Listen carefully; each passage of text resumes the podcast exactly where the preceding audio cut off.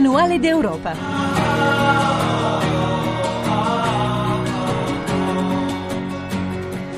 Buona domenica a tutti e bentrovati da Tiziana Di Simone. Siamo arrivati alla nostra Europa pratica, quella che vuole essere vicina ai cittadini con piani e progetti che provino a far funzionare il luogo dove viviamo. È inevitabile quindi parlare degli accordi del clima di Parigi dopo l'abbandono degli Stati Uniti di Trump come domanda da manuale ci avete chiesto cosa cambia in pratica per noi europei e noi abbiamo oh, contattato ed è, è, è qui con noi a Manuale d'Europa Monica Frassoni che è copresidente dei Verdi Europei. Buona domenica.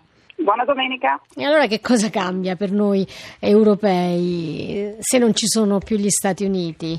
Ma dunque, prima di tutto, eh, perché gli Stati Uniti escano formalmente dall'accordo ci vorrà ancora un po' di tempo e eh, sarà possibile farlo definitivamente alla fine del mandato di Trump, quindi diciamo che noi speriamo che questo sia l'inizio di una campagna elettorale che lo metterà fuori dal potere mm. al più tardi nel 2020. Però veniamo un po' a noi cittadini però... perché noi siamo preoccupati poi alla fine si abbasserà o non si abbasserà questo, il problema del, del cambiamento delle, delle, del clima, quello ci preoccupa Frassoni. Sì, certo, eh. l'importante è che eh, tutte le politiche che sono state messe in atto vengano realizzate e che eh, si capisca che l'accordo di Parigi è già un accordo di minima che eh, ha bisogno di moltissimo dinamismo e molta spinta. Mm. Quello, che noi, quello, che voglio dire è che in questo momento noi abbiamo una situazione abbastanza contraddittoria, in particolare in Italia, perché da una parte appunto si gran, fanno grandi proclami, addirittura si è fatta una dichiarazione comune con la Francia e la Germania, poi però se poi vediamo quello che succede eh, nel nostro Paese, quando si va a legiferare eh, per esempio sulle energie rinnovabili, per esempio sull'efficienza energetica, per esempio sulle legislazioni europee in queste materie l'Italia non è certo la prima della classe, mm. quindi mm. penso che ci sia comunque ancora una, una, grossa distanza tra quello che bisogna fare e quello che viene fatto. Quindi Ma ha un differenza... senso impegnarsi per cambiare il riscaldamento climatico se poi non lo facciamo eh, tutti insieme? Lei ci sta facendo l'esempio del nostro paese, ma insomma appunto leggiamo mh, mm, che, che, sono in tanti poi a, a non fare i compiti a casa quando si tratta di tutela dell'ambiente ambiente, eh, però poi l'atmosfera è una ed è in eh, tutto. Eh, Quindi io penso che non è che ci siano delle grandi alternative. Eh, noi dobbiamo assolutamente batterci perché queste politiche vengano messe in atto, soprattutto perché questo è una cosa importante rispetto a per esempio il protocollo di Kyoto. Oggi esiste un business importantissimo nella green economy che crea posti di lavoro, e eh, che può, può, rilanciare un'attività economica moribonda, per esempio come quella edilizia. Non si possono più costruire eh, milioni di nuove case, magari fatte male, ma eh, si possono invece ehm, ehm, riabilitare e rendere più efficienti dal punto di vista energetico eh, le case che abbiamo noi mm. ora. Mm. E quindi credo che questo, anzi non credo, questo mm. è un dossier che non è solamente climatico, è mm. anche economico finanziario, perché ci sono moltissime eh, fondi di pensione, imprese, eccetera, che hanno deciso di disinvestire dai fossili e andare verso l'efficienza energetica, ma è un processo che secondo me non può essere fermato, ma può essere rallentato e più lenti siamo e peggiori saranno i costi eh, del, dei cambiamenti climatici che già oggi sono, sono molto alti. Cioè non fare nulla è molto più caro e molto più dannoso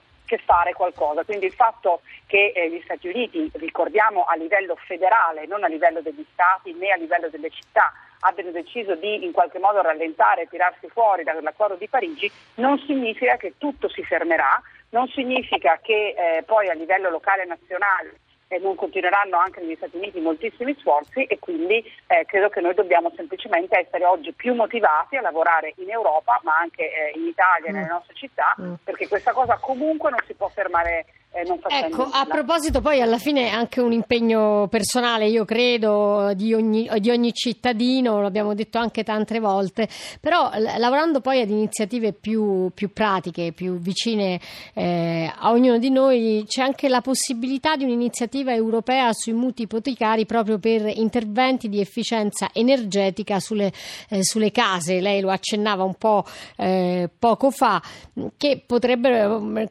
poi diventare degli incentivi incentivi di vario genere che ne sono stati lanciati già più volte. Ecco, quest'ultimo in che modo potrebbe essere messo in pratica e come potrebbe Beh, aiutarci. È un'idea piuttosto interessante mm. che verrà lanciata a Roma in un convegno eh, il prossimo 9, 9 giugno a partire eh, da un'idea che sono i mutui per l'efficienza energetica mm. e per le ristrutturazioni antisismiche. Cioè praticamente eh, l'idea è che, il, che è stato lanciato dalla Federazione Ipotecaria eh, europea è quella di ottenere dei mutui verdi, cioè mm. io ho la possibilità di ridurre il mio uh, mutuo se faccio uh, degli, um, degli, interventi nella casa che ho comprato oppure mm. che comprerò eh, per renderla più efficiente. In, in, pratica io sono eh, spinto non soltanto dal mio senso di ambientalismo, dal mio, eh, dalla mia volontà mm. di consumare meno e quindi spendere meno, ma anche di eh, acquisire un immobile che abbia un valore maggiore. Ovviamente per questo c'è bisogno di, di un accompagnamento da parte delle banche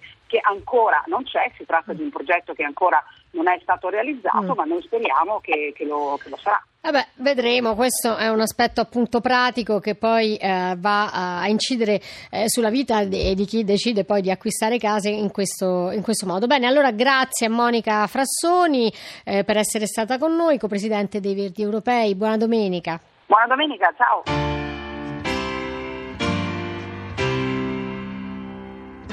Adesso parliamo di un progetto legato all'ambiente e al eh, territorio finanziato con fondi europei. Andiamo in Trentino e parliamo di Franca, che non è una signora una, che ha lasciato magari una mail qui a manuale di Europa chiocciolarai.it, ma è invece l'acronimo del progetto europeo. Con noi Claudia Lauro, coordinatrice di questo progetto eh, che ha più partner, tra cui anche il Museo delle Scienze di Trento, appunto. Buona domenica, Claudia Lauro.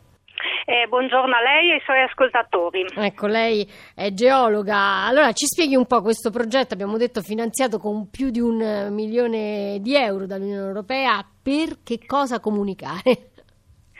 Allora, il, il, progetto che si chiama appunto LAI Franca, eh, che sta per Flood Risk Anticipation and Communication in the Alp, vuole eh, appunto promuovere l'anticipazione e la prevenzione dei rischi, in generale dei rischi ambientali del territorio, ma in particolare quindi rischio idrogeologico, ma in particolare del rischio eh, alluvionale.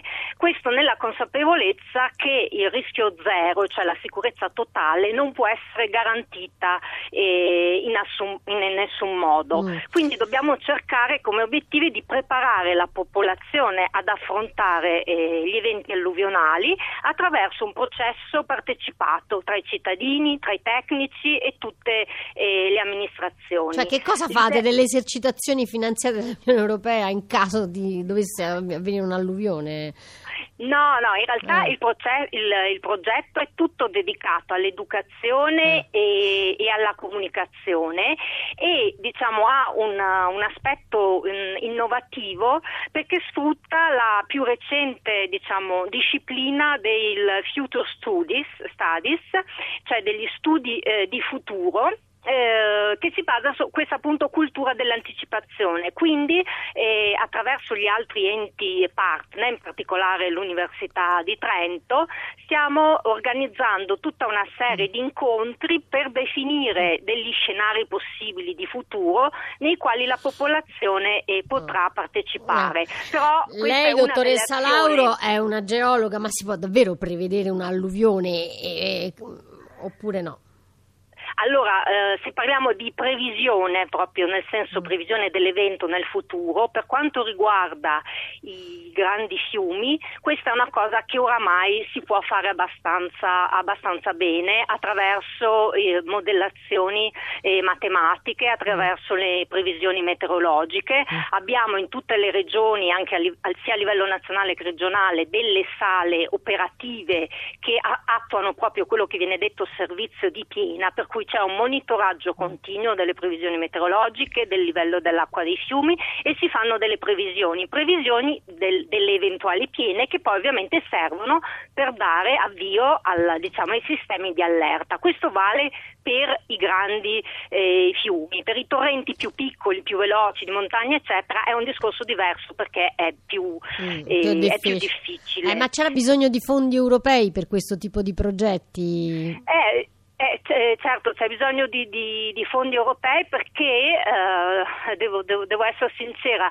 il principale modo, il principale sistema per occuparsi della gestione del rischio in generale, parlo rischio idrogeologico, alluvionale, ma anche eh, sismico, parliamo, e vulcanico, è un sistema che deve essere impostato, incentrato sulla previsione, sulla prevenzione e in caso non riuscissimo a prevedere o ad evitare sulla gestione delle emergenze. Ma un aspetto fondamentale è quello dell'educazione e dell'informazione alla popolazione. Purtroppo questo aspetto che dovrebbe toccare anche spesso agli enti che si occupano di protezione civile o gli enti proprio tecnici, non hanno il tempo di farlo, per cui eh, possono intervenire altri enti come i musei, in questo caso il, il Museo di Trento, ma anche altri enti e contribuire proprio all'educazione, per il quale comunque servono fondi. Bene, io mi fermerei qui perché sono tante le attività, io ringrazio, sì, eh, grazie a Claudia Lauro, geologa coordinatrice direttrice del progetto Franca che appunto eh, anticipa e comunica il rischio alluvionale in particolare nelle Alpi. Grazie, buona giornata. Grazie a lei.